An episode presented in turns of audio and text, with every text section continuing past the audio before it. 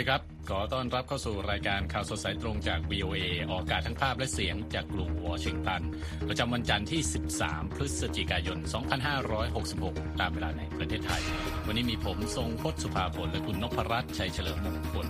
ร่วมนำเสนอรายการหัวข้อข่าวสำคัญมีดังนี้ครับ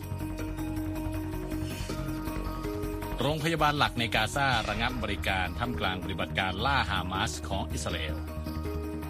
จีนเตรียมซ้อมรบกับ 5 ชาติอาเซียน ไทยร่วมด้วยทำเนียบขาวเผยไบเดนผลักดันฟื้นสัมพันธ์ทหารกับจีนที่การประชุมเอเปกและสหรัฐเผยประชากรโลกเกิด 8,000 ล้านคนแล้ว ในส่วนเสริมข่าวนนี้นะครับ เราจะติดตามบรรยากาศแบบสดๆนะครับ ก่อนการประชุมเอเปกจากนครซานฟรานซิสโก ส่งท้ายกันวันนี้รายงานวิทยาศาสตร์ รู้จัก Holly Plus ศิลปิน AI เรียนแบบมนุษย์กับเสียงร้องหลากภาษา ติดตามรายงานเหล่านี้ได้จาก VOA ภาคภาษาไทยกรุงวอชิงตันครับ คุณนพรัตน์คครัรับบไปติดตามสถานการณ์ล่าสุดในกาซากันก่อนนะคครัรับบประเด็นหลักวันนี้นะครับที่กาซาคือว่าโรงพยาบาลหลักสองแห่งของที่นี่ต้องปิดรับผู้ป่วยใหม่ ในวันอาทิตย์นะครับ ขณะที่เจ้าหน้าที่กล่าวว่าการเดินหน้าทิ้งระเบิดของอิสราเอล แล้วก็ภาวะขาดแคลนพลังงาน และก็ยาอาจส่งผลให้ผู้ที่รักษาตัวอยู่ที่โรงพยาบาลแห่งนี้เสียชีวิตในเร็วนี้นะครับ ตามรายงานของรอยเตอร์ในเวลานี้นะครับพื้นที่โรงพยาบาลต่างๆ ในตอนเหนือของเขตปกครองปาเลสไตน์นั้น ถูกกองกำลังอิสราเอลปิดกั้นอยู่ ขณะที่เจ้าหน้าที่การแพทย์ภายในโรงพยาบาล ก็อยู่ในสภาวะที่แทบจะไม่สามารถให้การรักษาผู้ป่วยภายในได้แล้วครับ อิสราเอลกล่าวว่าโรงพยาบาลเหล่านี้คือที่คุ้มภัยของนักรบกลุ่มฮามาสและควรมีการอพยพพลเรือนออกจากพื้นที่เหล่านี้ด้วยครับโรงพยาบาลที่ได้รับผลกระทบนี้นะครับ คือโรงพยาบาลอัลชีฟา ซึ่งมีขนาดใหญ่ที่สุดในกาซาและโรงพยาบาลอัลคุตซึ่งเป็นโรงพยาบาลรัฐอีกแห่ง ต่างเปิดเผยว่าต้องมีการระงับการให้บริการในวันอาทิตย์ ขณะที่มีรายงานข่าวว่ามีผู้ถูกสังหารและได้รับบาดเจ็บเพิ่มขึ้นทุกวัน แต่กลับไม่มีที่พอจะรองรับเหยื่อของสงครามครั้งนี้เท่าใดนะครับคุณทรงพจน์ครับนายเพศอัคเมดเอลโมคาลาลาติ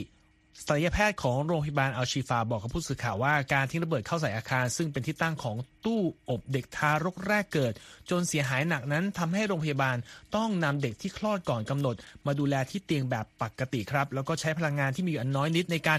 ปรับเครื่องปรับอากาศของโรงพยาบาล ให้มีอุณหภูมิอุ่นเพียงพอด้วย นายแพทย์เอลโมคาลาลาติกล่าวด้วยนะครับว่า เรารู้ดีว่ามีความเสี่ยงอย่างมาก และเราคาดว่าจะมีเด็กเสียชีวิตเพิ่มขึ้นทุกวันด้วย อาชราบอัลคิดราโฆษกของกระทรวงสาธารณสุขกาซาซึ่งอยู่ในพื้นที่โรงพยาบาลด้วยกล่าวว่าการยิงโจมตีอิสราเอล คุกคาม และทำลายขวัญของเจ้าที่การแพทย์และพลเรือนพอๆกันนะครับ อัลคิดราเปิดเผยว่ามีเด็กทารก 3 คนจากทั้งหมด 45 คนได้เสียชีวิตลงไปแล้วด้วย ส่วนพลเรือตรีแดเนียลฮาการีโคศกผู้บัญชาการทหารอิสราเอลกล่าวว่ากองทัพได้เสนอช่วยอพยพเด็กทารกออกจากโรงพยาบาลดังกล่าว ขณะที่นายกรัฐมนตรีเบนจามินเนทันยาฮูก็เปิดเผยว่าอิสราเอลได้เสนอให้ความช่วยเหลือด้านพลังงาน กับโรงพยาบาลเด็ก แต่ก็ถูกปฏิเสธโดยไม่ได้รับการเปิดเผยใดๆเพิ่มเติมนะครับ องค์การอนามัยโลกเปิดเผยได้ว่าการติดต่อสื่อสารกับโรงพยาบาลแห่งนี้ก็ถูกตัดขาดไปแล้ว แล้วก็หลายฝ่ายกำลังกังวลเกี่ยวกับผู้ที่ยังติดอยู่ภายในด้วยครับครับ ส่วนทางอิสราเอลนะครับบอกว่าฮามาสเนี่ยจะตั้งศูนย์บัญชาการหลายแห่งเอาไว้ทั้งด้านใต้แล้วก็ใกล้กับโรงพยาบาลต่างๆ ในกาซานะครับ และกองทัพของตนจะต้องจัดการจุดเหล่านี้ เพื่อปลดปล่อยตัวประกันราว 20 คนให้เป็นอิสระ แม้ว่าฮามาสจะปฏิเสธสิ่งที่อิสราเอลระบุว่า ใช้โรงพยาบาลเป็นศูนย์บัญชาการนะครับ ขณะเดียวกันเจ้าหน้าที่ปาเลสไตน์ที่รับทราบเกี่ยวกับ การเจรจาการปล่อยตัวประกันบอกกับผู้สื่อข่าวว่าฮามาสระงงับการเจรจาที่ว่านี้เอาไว้นะครับ เพราะปฏิบัติการของอิสราเอลที่โรงพยาบาลอัลชีฟานี่เองนะครับ ส่วนในเรื่องของการส่งความช่วยเหลือนะครับแหล่งข่าวสองรายบอกกับรอยเตอร์สว่ารถบรรทุกความช่วยเหลืออย่างน้อย 80 คัน ได้เคลื่อนตัวจากอียิปต์เข้าไปในกาซาในช่วงบ่ายวันอาทิตย์ และรัฐบาลจอแดนบอกว่าได้ให้เครื่องบินของตนบินนำความช่วยเหลือชุดที่สองไปทิ้งด้วยร่มชูชีพให้กับโรงพยาบาลสนามแห่งหนึ่งในกาซาด้วยเช่นกัน รายงานข่าวระบุว่าจนถึงบัดนี้ความช่วยเหลือที่เข้าไปยังกาซานั้น ยังอยู่ในระดับต่ำนะครับเจ้าหน้าที่ปาเลสไตน์เปิดเผยเมื่อวันศุกร์ว่าผู้ที่อาศัยในกาซาจำนวน 11,078 คนเสียชีวิตจากการโจมตีทางอากาศและการโจมตีด้วยปืนใหญ่ 40%เป็นเด็กนะครับ ขณะที่หน่วยงานด้านความช่วยเหลือระหว่างประเทศเปิดเผยว่า การระบาดของโรคต่างๆ เริ่มแพร่กระจายในกลุ่มผู้อพยพที่อัดกันอยู่ในโรงแรมหรือค่ายต่างๆ และต้องประทังชีวิตด้วยน้ำและอาหารที่มีปริมาณอันน้อยนิดด้วยนะครับนั่นก็เป็นประเด็นเรื่องของสถานการณ์ในกาซานะครับคุณนพรัตน์เราดูภาพเนี่ยเราก็ค่อนข้างเศร้าสลดด้วยนะฮะครับไปต่อกันที่ใกล้ๆบ้านเรานะครับ ที่ชายแดน ติดกับเมียนมานะฮะเครื่องบินรบไอพ่นของกองทัพเมียนมาตก ขณะกำลังเกิดการต่อสู้ ระหว่างทหารเมียนมากับกลุ่มแข่งข้อต่อต้าน บริเวณพรมแดนติดกับไทยนะครับ ตามรายงานจากทั้งสองฝ่าย กองกำลังป้องกันแห่งชาติกเรนีหรือ KNDF นะครับซึ่งกำลังต่อสู้กับกองทัพเมียนมาที่รัฐกยาทางภาคตะวันออกของเมียนมา เปิดเผยทาง Facebook ว่าผู้มีผู้ใช้ทางกลุ่มเนี่ยเป็น ผู้ใช้ปืนกลหนัก ยิงเข้าใส่เครื่องบินลำดังกล่าวตกเมื่อวันเสาร์แต่ทางรอยเตอร์ยังไม่สามารถยืนยันรายงานที่ว่านี้นะครับ อย่างไรก็ตามโฆษกรัฐบาลทหารเมียนมาซอมินตันกล่าวกับสื่อของทางการเมียนมาบอกว่าเหตุเครื่องบินตกครั้งนี้เป็นเพราะปัญหาทางเทคนิค โดยนักบินสามารถดีตัวเองออกมาได้อย่างปลอดภัยแล้วก็ติดต่อกับทางกองทัพได้แล้วนะครับ ทั้งสองฝ่ายก็ให้ข้อมูลไปคนละทางนะฮะเหตุการณ์นี้เกิดขึ้นขณะที่กองทัพเมียนมากำลังสู้รบอย่างหนัก กับกองกำลังฝ่ายตรงข้ามในหลายสมรภูมิ ในระดับที่นักวิเคราะห์บอกว่าไม่เคยเกิดขึ้นมาก่อนนะครับ สัปดาห์ที่แล้วนะครับประธานาธิบดีเมียนมาผู้ที่ได้รับการแต่งตั้งจากรัฐบาลทหารกล่าวว่า เมียนมากำลังเผชิญความเสี่ยงจากความล้มเหลว ในการรับมือกลุ่มแข่งข้อต่อต้านต่างๆ การต่อสู้ในรัฐฉานนะครับทำให้มีผู้อพยพย้ายถิ่นแล้ว50,000 คน โดยกลุ่มพันธมิตรแข่งข้อต่อต้านรัฐบาลทหารเมียนมา กล่าวว่าสามารถยึดหมู่บ้านต่างๆ ได้แล้วหลายแห่ง และยึดป้อมทหารได้มากกว่า 100 แห่งนะครับ นับตั้งแต่เริ่มปฏิบัติการ ตอบโต้กองทัพเมียนมาเมื่อเดือนที่แล้ว ขณะเดียวกันนะครับ ก็มีรายงานว่าแรงงานชาวต่างชาติหลายร้อยคนที่เชื่อว่าถูกล่อลวงไปทำงานในเมียนมา โดยเฉพาะแรงงานจากไทยและเวียดนามนะครับกำลังตกอยู่ในอันตรายระหว่างการสู้รบของทั้งสองฝ่าย โดยกระทรวงการต่างประเทศของไทยเปิดเผยว่ามีคนไทยประมาณ 200 คน ที่กำลังรอความช่วยเหลืออยู่ในเมียนมาในตอนนี้นะครับ คุณนพรัตน์ครับ ครับจากที่บริเวณพรมแดนไทยกับเมียนมานะครับ มาดูข่าวภาพรวมเอเชียบ้างครับ คุณสมพศครับคือจีนจะจัดการซ้อมรบร่วมกับ 5 ประเทศในแถบเอเชียตะวันออกเฉียงใต้ ซึ่งประกอบด้วยไทย ลาว มาเลเซีย กัมพูชา แล้วก็เวียดนามตามรายงานของสำนักข่าวซินหัวของทางการจีนครับ การซ้อมรบครั้งนี้จะจัดขึ้นที่มณฑลกวางตุ้งนะครับในช่วงกลางเดือนถึงปลายเดือนพฤศจิกายนนี้ โดยจะมุ่งเน้นที่ปฏิบัติการต่อต้านการก่อการร้าย และการรักษาความปลอดภัยทางทะเลครับ ข้อมูลจากกระทรวงกลาโหมจีนระบุว่าเป้าหมายของการซ้อมรบระหว่างจีนกับ 5 ชาติอาเซียนครั้งนี้ คือการสร้างเสริมศักยภาพของประเทศที่เข้าร่วมในการต่อต้านการก่อการร้ายในเขตนาคร การต่อต้านการก่อการร้ายทางทะเล และการรับมือกับโจรสลัดครับ ตลอดจนการสร้างความร่วมมือและความไว้เนื้อเชื่อใจร่วมกันทางการทหาร เพื่อปกป้องสันติภาพและความมั่นคงในภูมิภาคแห่งนี้ครับครับก็ยังคงเป็นเรื่องเกี่ยวกับการทหารนะครับของจีนกับสหรัฐบ้างนะครับ ที่ปรึกษาด้านความมั่นคงแห่งชาติของทำเนียบขาวเจคเซลวนกล่าวว่าประธานาธิบดีโจไบเดนต้องการฟื้นความสัมพันธ์ทางทหารระหว่างจีนกับสหรัฐ โดยจะมีการพูดในประเด็นนี้กันนะครับกับประธานาธิบดีสีจิ้นผิงในการประชุมที่นครซานฟรานซิสโก เป็นการประชุมเอเปกในวันพุธนี้นะครับประธานาธิบดีไบเดนจะพบกับประธานาธิบดีสีจิ้นผิง แบบซึ่งหน้าเป็นครั้งแรกในรอบปี และเป็นการพบกันครั้งที่สองนะครับของผู้นำประเทศเศรษฐกิจขนาดใหญ่ที่สุดในโลก 2 ประเทศ นับตั้งแต่ไบเดนขึ้นเป็นประธานาธิบดีสหรัฐเมื่อปี 2021 เจคเซลแวนนะครับที่ปรึกษาด้านความมั่นคงแห่งชาติของทำเนียบขาวให้สัมภาษณ์รายการ Face the Nation ในวันอาทิตย์บอกว่าประธานาธิบดีไบเดนต้องการเห็นการรื้อฟื้นความสัมพันธ์ระหว่างกองทัพของสองประเทศ เพราะเชื่อว่าเป็นผลประโยชน์ด้านความมั่นคงแห่งชาติของสหรัฐนะครับ และยังบอกด้วยว่าเราต้องการช่องทางการสื่อสารเพื่อที่จะไม่ให้เกิดความผิดพลาด หรือการคาดคำนวณผิด หรือการสื่อสารที่ไม่ถูกต้องนะครับ โดยการฟื้นความสัมพันธ์ทางทหารของสองประเทศสามารถเกิดขึ้นได้ในทุกระดับตั้งแต่ระดับผู้นำไปจนถึงระดับคณะทำงาน ทั้งทางทะเลและทางอากาศในภูมิภาคอินโดแปซิฟิกนะครับเซเว่นกล่าวกับรายการ State of the Union ของ CNN ด้วยว่าไบเดนอาจนำประเด็นนี้หารือกับประธานาธิบดีสีในวันพุธนะครับ นอกจากประเด็นที่ว่านี้แล้ว คาดว่าผู้นำทั้งสองก็จะหารือกันเรื่องของสงครามอิสราเอลฮามาสสงครามรัสเซียยูเครน ความสัมพันธ์ระหว่างเกาหลีเหนือกับรัสเซีย ประเด็นไต้หวัน อินโดแปซิฟิก สิทธิมนุษยชน เทคโนโลยีปัญญาประดิษฐ์และความสัมพันธ์ทางการค้าและเศรษฐกิจอีกด้วยนะครับ คุณนพรัตน์เรียกว่า หารือกันมากมายหลายประเด็นทีเดียวนะฮะครับกับการพบกันครั้งที่สองของอาประธานาธิบดีไบเดนกับประธานาธิบดีสีครับเกี่ยวกับเรื่องของเอเปกนะครับเราก็ส่งผู้สื่อข่าวนะฮะไปที่นครซานฟรานซิสโกซิสโกนะครับเพื่อที่จะติดตามบรรยากาศของการประชุมเอเปกครั้งนี้มาเสนอให้คุณผู้ฟังนะครับ คุณสุภกิจพัทรธีรานนท์ตอนนี้อยู่ในสายกับเรานะครับ สวัสดีครับ คุณสุภกิจ สวัสดีครับคุณสุรกิจ ครับ สวัสดีครับ ได้ยินผมชัดไหมครับ ได้ยินได้ยินครับ คุณสุภกิจพัทรธีรานนท์นะฮะตอนนี้อยู่ที่นครซานฟรานซิสโกแล้วไปถึงเมื่อไหร่แล้วตอนนี้เนี่ยบรรยากาศของบริเวณที่จัดงานการประชุมความร่วมมือเศรษฐกิจเอเชียแปซิฟิกหรือเอเปกเนี่ยเป็นอย่างไรบ้างครับ คุณสุภกิจ ครับผมเดินทางถึงซานฟรานซิสโกเมื่อเช้าตรู่นี้เลยนะครับ บรรยากาศก็ต้องเรียนว่าเป็นวันอาทิตย์นะครับ ถนนก็จะโล่งหน่อย แต่ว่าครับที่เราเห็นจุดที่สังเกตได้มากที่สุดก็คือมีเจ้าหน้าที่ตำรวจนะครับ มาเดิน รักษาความปลอดภัยตามมุมถนนนะครับครับ อย่างเห็นได้ชัดอยู่ประมาณสักสามสี่จุดที่ผมอ่านนะครับ แล้วก็มีการปิดถนน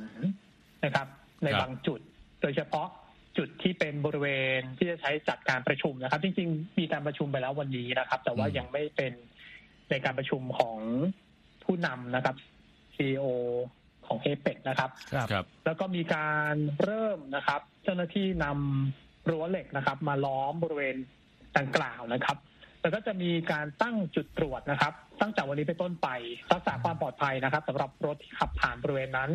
แล้วก็จะมีการตรวจเช็ครถยนต์ที่วิ่งผ่านที่ประชุมนี้ด้วยก็เรียกว่าเตรียมความพร้อมอย่างเข้มเข้มงวดมากเลยครับ เพราะครับว่ามีรายงานออกมาแล้วว่าจะมีการชุมนุมประท้วงอืมอืมหน้าการประชุมแน่นอนในหลาย ๆ เรื่องนะครับ โดยเฉพาะประเด็นสำคัญที่กำลังเป็นที่จับตาอยู่ในเวทีโลกอยู่นะปัจจุบันก็คือสงครามระหว่างอิสราเอลกับกลุ่มฮามาสนะครับ ครับ ซึ่ง มีการเดินขบวนไปแล้วนะครับ ที่บริเวณดาวน์ทาวน์ซานฟรานซิสโกครับวันอาทิตย์นี้แล้วก็คาดว่าตลอดทั้งสัปดาห์นะครับ จนถึงวันที่17ก็น่าจะยังมีการประท้วงกลุ่มที่เข้ามาประท้วงตลอดนะครับการประชุม แล้วก็อือฮึตัวเลขคาดการณ์ของการประชุม คาดว่าน่าจะมีคนเข้าร่วมประชุมนะครับ ทั้งหมด20,000คนแล้วก็สื่อมวลชนนับร้อยนะครับ แล้วก็แน่นอนครับ กลุ่มผู้ประท้วง โดยเฉพาะกลุ่มสนับสนุนปาเลสไตน์ก็น่าจะใช้โอกาสนี้ในการส่งเสียงสะท้อนไปยังรัฐบาลของประธานาธิบดีโจไบเดนด้วยครับ ครับเอ่อในส่วนของการประชุมครั้งนี้เนี่ยท่านนายกรัฐมนตรีเศรษฐาทวีสินก็มีกำหนดเข้าร่วมด้วยทราบมาว่ามันจะเดินทางมาถึงแล้ว มีกำหนดการใดๆบ้างไหมครับ คุณสุภกิจ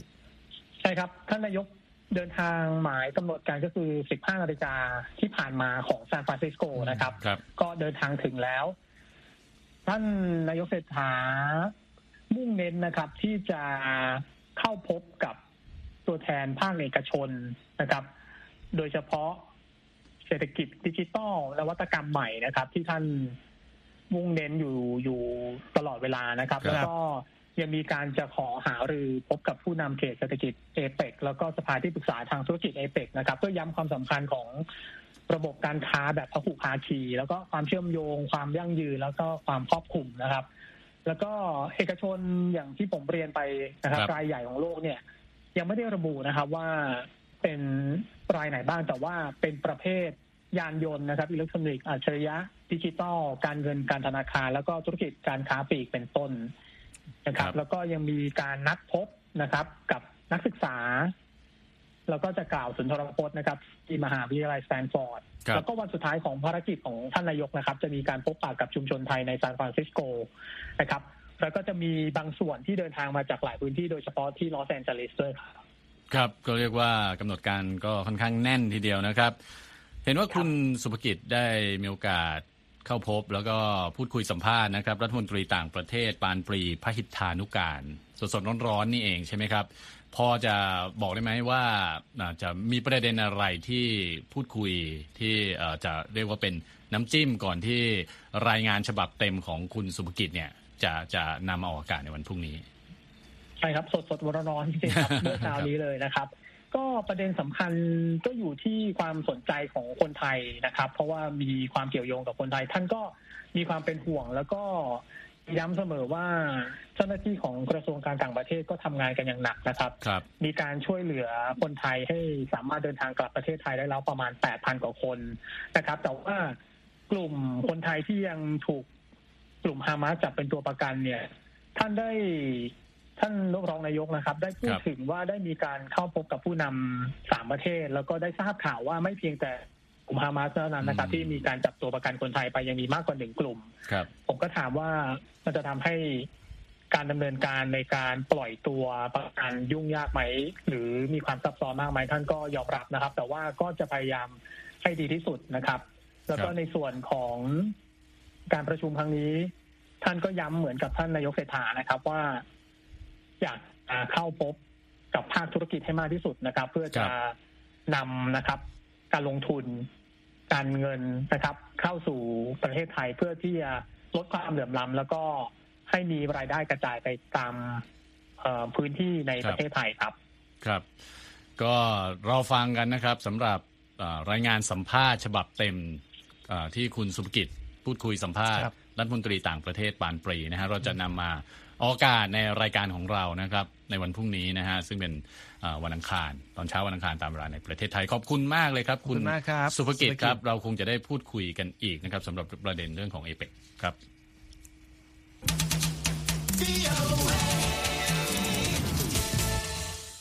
ครับจากเรื่องของเอเปกนะฮะคุณนพรัตน์ก็มี การเมืองอเมริกัน ใช่ การเมืองของอเมริกาที่ต้องจับตากันอยู่เพราะว่าการเลือกตั้งประธานาธิบดีในปีหน้าก็รุนเข้ามาเรื่อยๆนะครับ ล่าสุดมีข่าวว่าอดีตประธานาธิบดีโดนัลด์ทรัมป์อาจเสนอแผนส่งตัวผู้อพยพหลายล้านคนกลับประเทศมากขึ้นนะครับ หากชนะการเลือกตั้งผู้นำในปีหน้าตามรายงานของสื่อนิวยอร์กไทมส์เมื่อวันเสาร์ครับ รายงานข่าวชิ้นนี้ได้สอบถามความเห็นของผู้เชี่ยวชาญและที่ปรึกษารัฐบาลหลายคนนะครับ รวมทั้งสตีเฟนมิลเลอร์ซึ่งดูแลนโยบายคนเข้าเมืองของทรัมป์ในช่วงที่เขาเข้ารับตำแหน่งสมัยแรก รายงานระบุว่าทรัมป์มีแผนปราบปรามผู้อพยพเข้าเมืองครั้งใหญ่ อย่างที่ไม่เคยเกิดขึ้นมาก่อนในประวัติศาสตร์สหรัฐสมัยใหม่ครับโดยตั้งเป้าว่าจะขับผู้อพยพหลายล้านคนในทุกๆปี ซึ่งรวมถึงคนที่มาอาศัยอยู่ในอเมริกานานหลายทศวรรษแล้วด้วย ขณะที่ ปัจจุบันนะครับทรัมป์เป็นผู้สมัครจากพรรคริพับลิกันที่มีคะแนนนิยมนำหน้าผู้สมัครคนอื่นๆทำให้มีโอกาสสูงครับ จะเป็นตัวแทนพรรคเพื่อเข้าชิงตำแหน่งประธานาธิบดีกับโจไบเดนในการเลือกตั้งเดือนพฤศจิกายนปีหน้านะครับ สื่อนิวยอร์กไทม์ชี้ว่า ทรัมป์อาจพิจารณานำมาตรการที่เข้มงวดในการกีดกันคนเข้าเมืองมาใช้อีก เช่นการห้ามพลเมืองจากประเทศมุสลิมบางประเทศเข้าสหรัฐ รวมทั้งการปฏิเสธการขอลี้ภัยในอเมริกา ที่เคยถูกนำมาใช้ในช่วงที่เกิดการระบาดใหญ่ของโควิด -19 ด้วย นอกจากนี้ยังอาจรวมถึงการตรวจสอบคุณสมบัติด้านความเชื่อและศาสนาของผู้ขอวีซ่าเข้าสหรัฐ และการยกเลิกการให้สถานะพลเมืองอเมริกัน โดยอัตโนมัติแก่ทารกที่เกิดในอเมริกา แต่มีพ่อแม่ที่เข้าเมืองอย่างผิดกฎหมายเป็นต้นครับคณะหาเสียงของไบเดนนะครับมีแถลงการณ์เรียกแผนปฏิรูประบบคนเข้าเมืองของทรัมป์ว่าเป็นนโยบายที่สุดขั้ว เหยียดสีผิว และร้ายแรงที่มีเป้าหมายสร้างความหวาดกลัวและแบ่งแยกคนอเมริกันครับ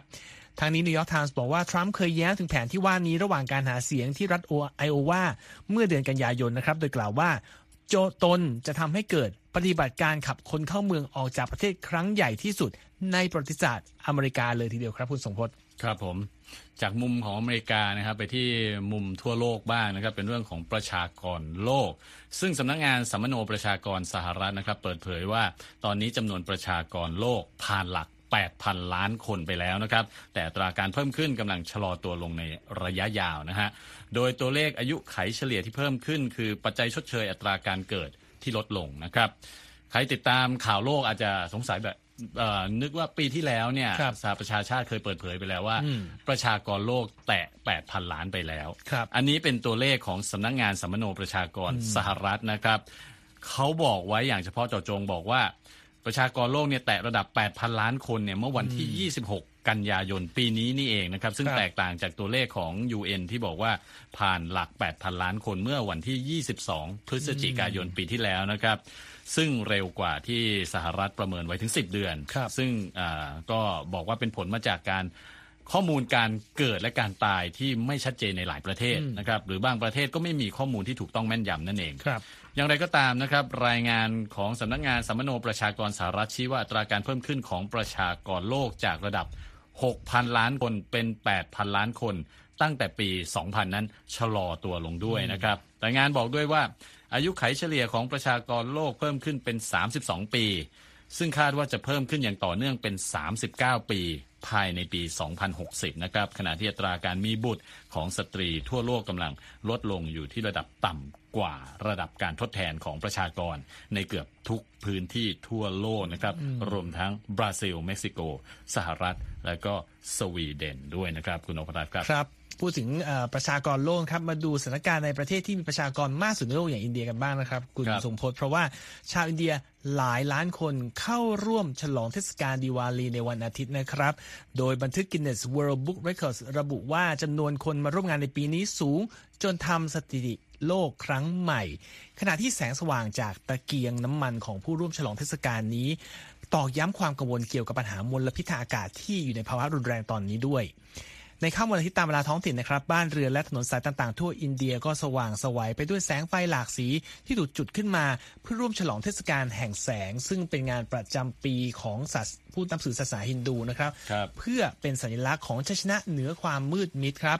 จุดหลักของการจัดเทศกาลนี้ยังคงเป็นที่บริเวณแม่น้ำสารสวดีรัฐ อุตรประเทศนะครับ ซึ่งเป็นที่ที่เขาเชื่อกันว่าเทพเจ้าราม ซึ่งเป็นเทพเจ้าที่มีได้รับความเคารพมากสุดในศาสนาฮินดูถือกำเนิดขึ้น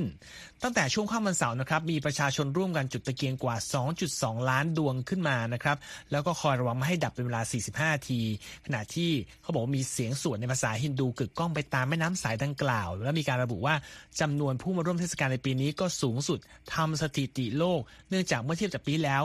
มีผู้มาร่วมงานประมาณ 1ล้าน5แสน คนนะครับครับหลังการนับตะเกียงทั้งหมดแล้วตัวแทนของ Guinness Book World Records นะครับได้มอบเกียรติบัตรให้กับเจ้าหน้าที่ของรัฐอุตรประเทศ เพื่อยืนยันสถิตินี้อย่างเป็นทางการด้วย แต่ว่าประเด็นการจัดงานนี้ก็เกิดขึ้นอย่างที่บอกนะครับ ท่ามกลางความกังวลเกี่ยวกับคุณภาพของอากาศของอินเดียที่เขาบอกเลวร้ายรุนแรงขึ้นครับเมื่อสุดสัปดาห์ที่แล้วนะครับ ดัชนีคุณภาพอากาศอยู่ที่ระดับ 400 ถึง 500 ซึ่งเป็นระดับที่บอกอันตรายหรือ hazard นะครับ แล้วก็สูงกว่ามาตรฐานความปลอดภัยโลกถึงกว่า 10 เท่าด้วย โดยระดับนี้นะครับอาจทำให้เกิดอาการหลอดลมอักเสบเฉียบพลัน และเรื้อรังรวมทั้งอาการหอบหืดด้วย แต่ว่าเมื่อวันเสาร์ที่ผ่านมานะครับเกิดฝนตกหนักอย่างไม่คาดฝัน แล้วก็มีภาวะลมกันโชกแรงทำให้ดัชนีคุณภาพอากาศของอินเดียดีขึ้นมาที่ระดับ 220 ตามข้อมูลทางการนะครับ แต่ก็บอกว่าหลังจากงานนี้จบลงในวันอาทิตย์เนี่ยมลภาวะทางอากาศของอินเดียน่าจะเลวร้ายลงอีกครับคุณทรงพจน์ครับเพราะว่าในคืนวันอาทิตย์เนี่ยมีการจิตจุด พลุยิงดอกไม้ไฟกันมากมายเลยโอ้นั่นเป็นอย่างนั้นนั่นเองนะครับครับอะคุณผู้ฟังกำลังรับฟังข่าวสดสายตรงจาก VOA ภาคภาษาไทยนะครับ ติดตามเราได้ทั้งทางเว็บไซต์ voa thai com และสื่อสังคมออนไลน์ต่าง ๆ ของเราครับฟังข่าวบันเทิงบ้างนะครับ คุณครันบพรัตน์นับตั้งแต่ปี 2008 นะครับการเปิดตัวหนังซูเปอร์ฮีโร่จากค่ายมาร์เวลเรื่องแรกก็คือ Iron Man เนี่ยนะครัฮะบ ก็ทำเงินถล่มทลายแล้วหลังจากนั้นมานะครับสิบกว่าปีนะฮะก็หนังฮีโร่ของ m a r v e l เนี่ยทำรายได้ถล่มทลายมาตลอด แต่สุดสัปดาห์ที่ผ่านมานะฮะดม Marvel หนังล่าสุดเป็นเรื่องที่ 33 แล้วนะฮะครับของ Marvel Cinematic Universe เนี่ย เก็บรายได้ไปเพียง 47 ล้านดอลลาร์ในสัปดาห์เปิดตัว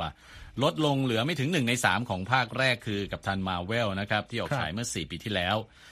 แล้วก็รายได้ที่ลดลงต่ำกว่าภาคแรกมากกว่า 100 ล้านดอลลาร์เป็นสิ่งที่ไม่เคยเกิดขึ้นมาก่อนในจักรวาลของมาร์เวลก็ว่าได้นะครับ ซึ่งนักวิเคราะห์ระบุว่าเป็นการล่มสลายของหนังซูเปอร์ฮีโร่เรื่องนี้ด้วย ก่อนหน้านี้นะครับหนังซูเปอร์ฮีโร่ที่ทำเงินเปิดตัวต่ำที่สุดของมาร์เวลก็คือ Ant-Man นะครับ ออกฉายปี 2015 ทำรายได้ไป 57 ล้านดอลลาร์ ซึ่งก็ยังมากกว่า The Marvels ถึง 10 ล้านดอลลาร์ด้วยกันนะครับ อันดับ 2 ของสุดสัปดาห์ที่ผ่านมานะครับ คือ Five Nights at Freddy's นะครับ ตกบันบังลังก์มาจากสัปดาห์ก่อนเก็บเพิ่มไปอีก 9 ล้านดอลลาร์ อันดับ 3 ก็เหนียวแน่นนะครับครับ Taylor Swift The Eras Tour หนังแนวคอนเสิร์ตของ Taylor Swift นั้นครับนั่นเองนะครับ เก็บไปได้อีก 6 ล้านดอลลาร์ อันดับ 4 และอันดับ 5 นะครับ Priscilla และ Killers of the Flower Moon ก็ตามกันมานะครับ ด้วยรายได้ประมาณ 5 ล้านดอลลาร์ทั้งคู่นะครับครับ ไปส่งท้ายกันนะครับ จากเรื่องของหนังไปที่เรื่องของเพลงบ้างนะครับ เทคโนโลยีปัญญาประดิษฐ์ถูกนำมาใช้ในการสร้างเสียงเพลงแนวใหม่นะฮะ วันนี้คุณธัญพรสุนทรวงศ์มีรายงานเรื่องนี้มาเสนอครับ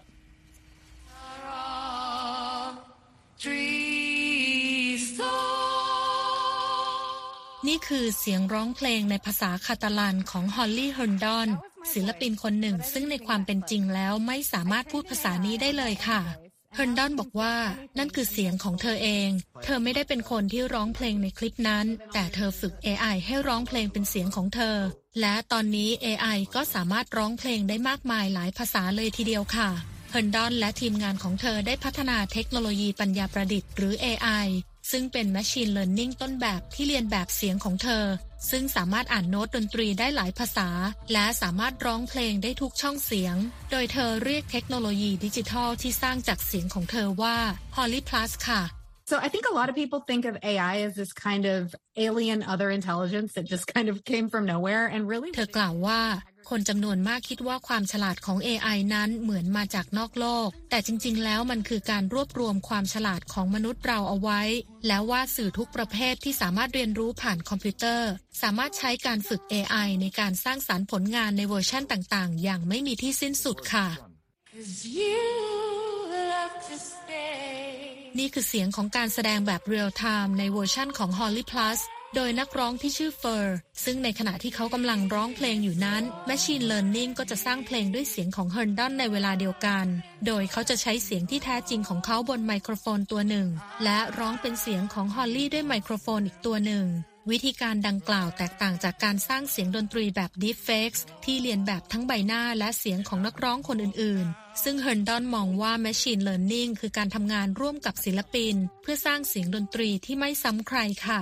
I think right now it seems really scary and I completely understand why people are apprehensive about it but I think เฮิร์นดอนกล่าวอีกว่า แม้เทคโนโลยีนี้ดูน่ากลัวสำหรับบางคน และเธอเข้าใจดีว่าทำไมผู้คนถึงมีความหวาดหวั่นในเรื่องนี้ แต่เธอคิดว่าในอนาคตมันอาจเป็นอะไรที่น่าสนุก และมีอีกหลายวิธีที่ศิลปินไม่ต้องรู้สึกเหมือนสูญเสียการควบคุมงานของตนนะคะ และในปีนี้ Grams ศิลปินชาวแคนาดาได้เปิดตัวซอฟต์แวร์เสียง AI โดยใช้เทคโนโลยีที่คล้ายคลึงกับ Holly Plus เพื่อให้ผู้ชมได้รับประโยชน์และความบันเทิงจากสิ่งที่พวกเขาสร้างขึ้นมาค่ะธัญพรสุนทรวงศ์ VOA ภาคภาษาไทย กรุงวอชิงตันค่ะ รายงานข่าวสดสายตรงจาก VOA ภาคภาษาไทยกรุงวอชิงตันวันนี้นะครับ ผมทรงพจน์สุภาผลและคุณนพรัตน์ชัยเฉลิมมงคล ต้องลาไปก่อน สวัสดีครับ สวัสดีครับ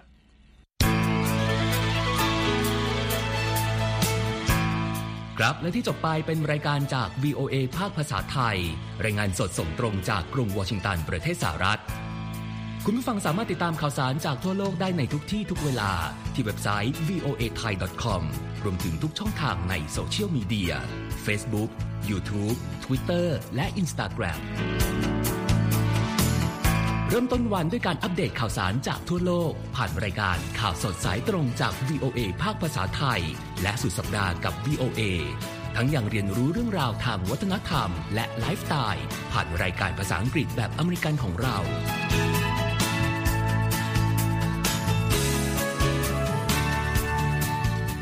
ติดตามความเคลื่อนไหวในประเทศสหรัฐ การเมืองอเมริกัน พร้อมเข้าใจที่มาที่ไปของเหตุการณ์สำคัญ รวมถึงข่าวต่างประเทศ จากแหล่งข่าวที่เชื่อถือได้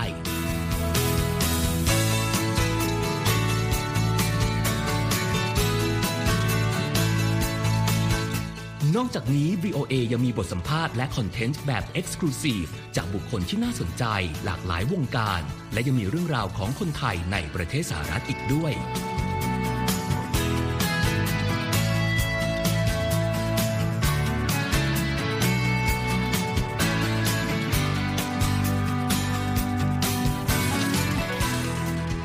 คุณนะครับที่ให้ VOA ไทยเป็นส่วนหนึ่งในการติดตามข่าวสารสาระและเกร็ดความรู้ของคุณ จากรายการต่างๆ ที่เรามุ่งมั่นนำเสนอ เพื่อความเที่ยงตรง ทันเหตุการณ์ และมีประโยชน์ในทุกๆวัน